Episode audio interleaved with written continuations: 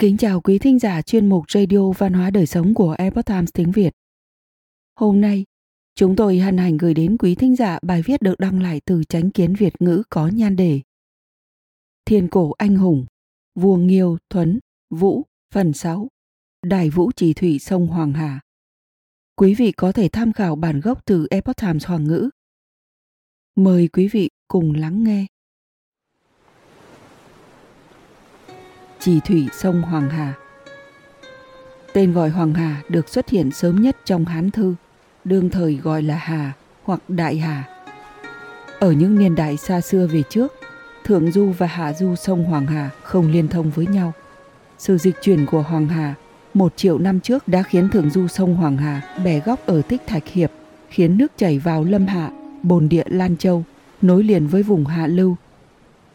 Sự dịch chuyển của bồn địa Cộng Hòa.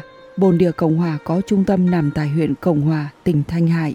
Diễn ra 150.000 năm trước đã khiến Thượng Du sông Hoàng Hà bị xâm thực lên đầu nguồn Long Dương hiệp. Hạ Du bẻ góc ở Tam Môn hiệp khiến nước chảy về phía đông rồi đổ ra biển. Dẫn nước ra biển. Sông Hoàng Hà là dòng sông chính để xả lũ ở Ung Châu, Dự Châu và Ký Châu. Đây cũng là công trình chỉ thủy trọng yếu. Theo tính toán của Đại Vũ, việc chỉ thủy bắt đầu từ Ký Châu. Ký Châu thời kỳ Đại Vũ ứng với vùng đất là toàn bộ tỉnh Sơn Tây. Đây là kinh kỳ của vua được nhắc đến trong Thiên Vũ Cống, sách Thượng Thư, tức là nơi mà thiên tử trực tiếp quản lý. Biển Đông Hải, tức là biển Hoa Đông ngày nay, có hai con quái vật gây trở ngại cho việc chỉ thủy và làm hại nhiều nhân công chỉ thủy. Một con là Thiên Ngô và một con là Võng Tượng. Vũ đã thỉnh cầu thần Đông Hải Ngu Quắc hàng phục hai con quái vật này. Ngu Quắc lại gọi thủ hạ của mình là Ứng Long phụ giúp Vũ chỉ thủy. Ứng Long từng giúp hoàng đế đánh bại Si Vu. Ông nắm rõ thủy mạch, địa mạch như lòng bàn tay. Vì vậy có thể rất dễ dàng vạch ra lộ tuyến đào kênh. Tại các khu vực Thanh Châu và Duyên Châu, Vũ bắt đầu mở đường từ núi Vương Ốc để dẫn nước sông Tế chảy vào sông Hoàng Hà, rồi theo hướng đông chảy vào đầm Hà Trạch. Sông Ung Thủy chảy đến đầm Hà Trạch hợp với sông Thư Thủy, tức Thanh Thủy Hà, rồi chảy vào đầm Lôi Hạ. Sau đó theo đông bắc nhập vào sông Vấn Thủy, rồi lại chảy về phía bắc, ở đó chuyển hướng về phía đông chảy ra biển lớn. Nhờ sự giúp đỡ của Ứng Long, 9 kênh sông đã được đào tại khu vực hạ du sông Hoàng Hà ở Ký Châu, Thanh Châu và Duyện Châu để dẫn nước chảy ra Đông Hải. Ở đây Vũ đã đào núi Kiệt Thạch, khiến nước tích ở phía tây của núi Kiệt Thạch chảy ra biển lớn. Ở khu vực núi Xích Thành và núi Vương Ốc, có 7 người biết thuật địa hành làm hại người. Tiên nhân Tây Thành Vương Quân nhận ủy thác của phu nhân Vân Hoa, thu phục được 7 địa tướng này. Họ hợp với 7 vị thiên tướng do phu nhân Vân Hoa phái đến, thành 14 vị thiên địa tướng, trợ giúp đắc lực cho Vũ trong việc chỉ thủy sau này. Trong một đồng đá ở núi Vương Ốc là một trong 36 đồng trời của đạo gia. Tây Thành Vương Quân lấy từ trong một hộp đá trời ra một bộ sách tu luyện tặng cho Vũ, nói rằng nếu có thể chiều theo những điều nói trong sách này chăm chỉ tu luyện, thì xuất phàm thành thánh không phải là chuyện khó. Ông lại nói với Vũ rằng nếu tu thành đắc đạo thì hãy để cuốn sách này vào vị trí ban đầu của nó. Mở núi để trụ. Trong Thủy kinh chú có chép rằng Để Trụ là tên núi. Thời Vũ chỉ thủy, ngọn núi chắn nước, vì vậy Vũ xẻ núi để sông chảy qua. Sông Hoàng Hà phân dòng, chảy quanh núi mà thoát đi. Đỉnh núi đứng giữa dòng nước trông như cột trụ, nên gọi là núi Chỉ Trụ vậy.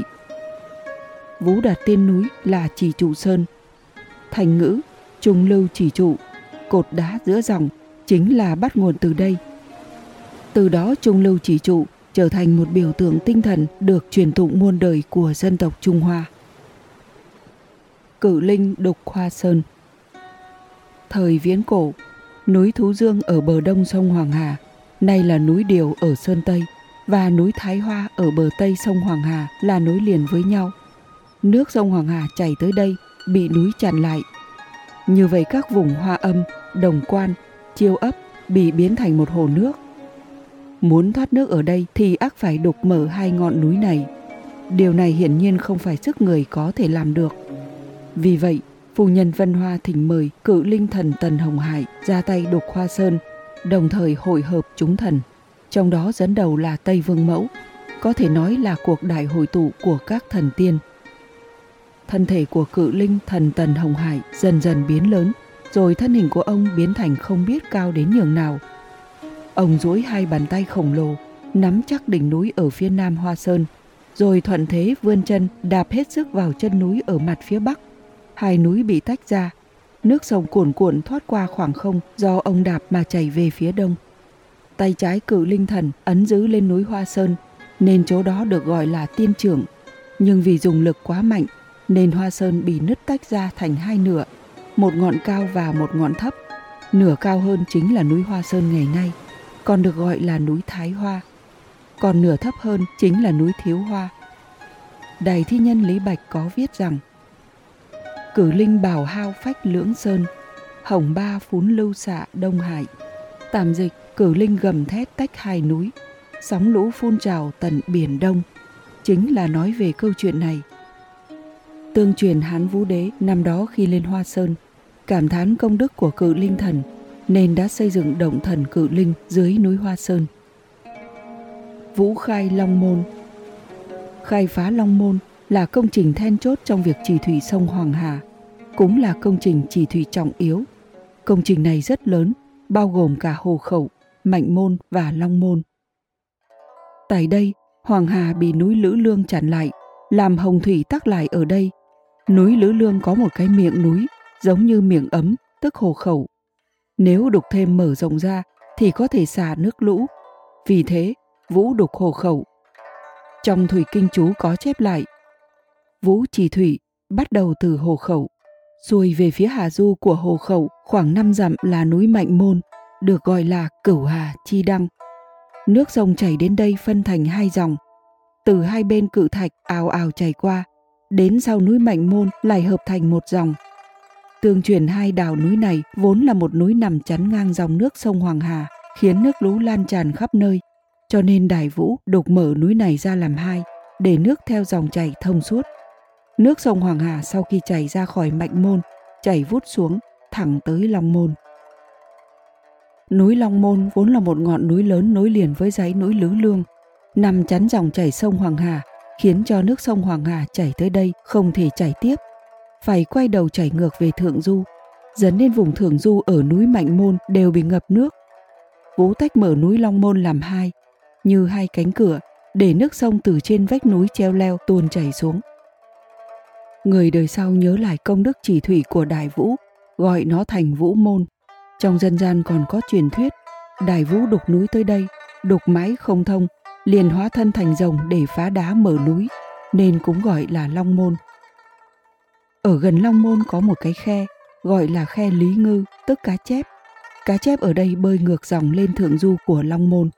Con cá nào có bản lĩnh nhảy qua được Long Môn thì sẽ hóa thành rồng, nên mới gọi là cá chép vượt Long Môn. Cách Hạ Du của Long Môn vài trăm dặm là Tam Môn hiệp nổi tiếng. Vũ phá một hòn núi chặn dòng Hoàng Hà thành mấy phần, khiến nước sông phân dòng chảy qua núi mà thoát đi. Nhìn như ba cái cổng, nên nơi này được gọi là Tam Môn, tức là Quỷ Môn, Thần Môn và Nhân Môn. Khi Vũ đục Long Môn, ông có đến một động trời gặp một vị thần. Vũ liền trò chuyện. Vị thần cho Vũ xem đồ hình bát quái khảm trên bảng vàng. Bên cạnh lại có 8 vị thần. Vũ nói: Hoa Tư Sinh Thánh Tử là ngài sao? Vị thần đáp lại: Hoa Tư là nữ thần Cửu Hà, cũng là người sinh ra tôi. Rồi ngài tìm thẻ ngọc truyền cho Vũ. Thẻ ngọc dài 1 thước 2 tấc, ứng hợp với số của 12 canh giờ, dùng để đo lường thiên địa. Vũ liền cầm lấy thẻ ngọc này để sửa chỉ thủy thổ. Thần ấy có thân rắn, chính là Hy Hoàng. Thập chi ký quyển 2 thuyết rằng Vũ gặp Hy Hoàng, phục Hy tặng Vũ thẻ ngọc, dùng cho việc đo lường đại địa, núi non sông ngòi. Tiếp theo Vũ là trì thủy núi Lương Sơn và các trì mạch. Trì thủy vùng Thái Nguyên, một mạch đến phía nam núi Thái Nhạc, lại tiếp tục trì thủy sông Hành Thủy và sông Trường Thủy. Cử linh mở núi Thái Hoa, dùng thần lực đục Long Môn, 9 con sông thông suốt, lũ lụt ở Ký Châu được bình ổn. Đến đây việc trì lũ lụt ở Ký Châu, Duyện Châu, Thanh Châu về cơ bản đã ổn định. tiêu diệt Tương Liễu. Khổng Nhâm sau khi bị cách chức vẫn không hối cải, trái lại càng ngang ngược hơn nữa, đối kháng với triều đình, lợi dụng thủ hạ là Tương Liễu tác oai tác quái ở một phương. Nước được phong cho Khổng Nhâm nằm ở phía tây của Ung Châu.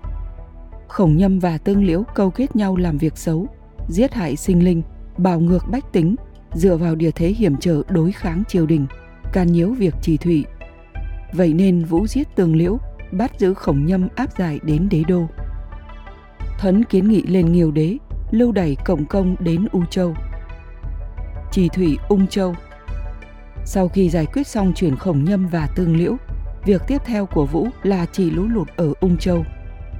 Ưng Thiện nói, Ung Châu cũng gọi là Ủng Châu, tứ bề có núi, vì thế mà nước ứ tắc, âm khí cũng tụ lại không thông. Phía tây của Ung Châu là đầu nguồn sông Hoàng Hà. Sau khi đục mở hồ khẩu Long Môn, khiến cho rất nhiều nước ứ tắc ở đây được thoát ra. Nhưng vì có núi Tích Thạch ngăn trở, nên lượng nước khổng lồ vẫn bị tắc lại ở thượng du. Sách Thượng Thư Vũ Cống có chép rằng, vua Vũ đi khơi sông Hoàng Hà, từ núi Tích Thạch đến núi Long Môn, rồi nhập vào biển lớn. Núi Tích Thạch nằm ở miền đông nam Thanh Hải, là một nhánh của dãy núi Côn Luân, tên gọi theo tiếng Tây Tạng là núi Ani Mã Khanh, biểu thị ý nghĩa là nguồn gốc của sông Hoàng Hà. Núi này cao 6.282 mét so với mực nước biển. Sông Hoàng Hà đổ ra biển Bột Hải. Bột Hải cổ đại là một vùng rộng lớn bao tròn cả hồ Chát Lăng trong đó. Có thể nói rằng sông Hoàng Hà khởi nguồn từ vùng Tạp Nhật Khúc và Ước Cổ Tông Liệt Khúc cổ đại, chảy đến núi Ba Lan Nhang Mã và núi Thác Nhĩ Đoá Tác thì bị chặn lại, hình thành nên hồ lớn nhất ở thượng nguồn sông Hoàng Hà là hồ Chát Lăng. Tại hồ Chát Lăng, sông Hoàng Hà chảy quanh trong hồ, rồi từ phía đông nam của hồ tán loàn chảy ra. Giữa đường lại chảy qua một vực núi dài khoảng 20 km, rộng khoảng hơn 300 m, sau đó phân thành 9 nhánh đổ vào hồ thứ hai là hồ Ngạc Lăng, rồi lại chảy vào núi Tích Thạch do Vũ dẫn dòng. Sông Hoàng Hà quấn quanh núi Tích Thạch mà chảy về phía đông nam đến Thanh Hải, rồi chảy vào Tứ Xuyên thì bị núi dân chặn lại. Dòng nước mảnh chuyển hướng, đột ngột bẻ về phía đông bắc, xuyên qua huyện Mã Khúc tỉnh Cam Túc ở giữa núi Tích Thạch và núi Tây Khuynh, chảy ngược lại Thanh Hải, hình thành một khúc uốn cong rất to. Đoạn sông này chính là khúc cong thứ nhất trong cửu khúc Hoàng Hà, tức Hoàng Hà uốn 9 khúc. Đây là nơi Vũ bắt đầu trì thủy Hoàng Hà. Vũ đục thông núi Tích Thạch, khiến cho nước tích tụ ở Ung Châu có thể thoát đi. Vũ lại đục núi Tây Khuynh và núi Chu Ngữ nằm ở phía tây nam huyện Cam Cốc. Đến lúc này, lũ lụt ở Ung Châu đã được bình ổn. Vách đá trên núi Chu Ngữ có để lại vết tích hàng chữ. Vũ điện Chu Ngữ được lưu lại từ thời Đại Vũ trì thủy. Vũ đục núi Tích Thạch thấy một miếng huyền ngọc. Trong sách Thường Thư Toàn Cơ Kiểm có kể lại rằng Vũ khai Long Môn, thông Tích Thạch, ngọc huyền khuê xuất hiện, trên đó có khắc chữ Diên Hỷ Ngọc, Thủ Đức Thiên Tứ Bội, tạm dịch. Đây là ngọc Diên Hỷ, theo mệnh trời ban cho. Đại Vũ trì thủy bắt đầu từ Tích Thạch. Trong đó eo Tích Thạch là công trình trọng yếu.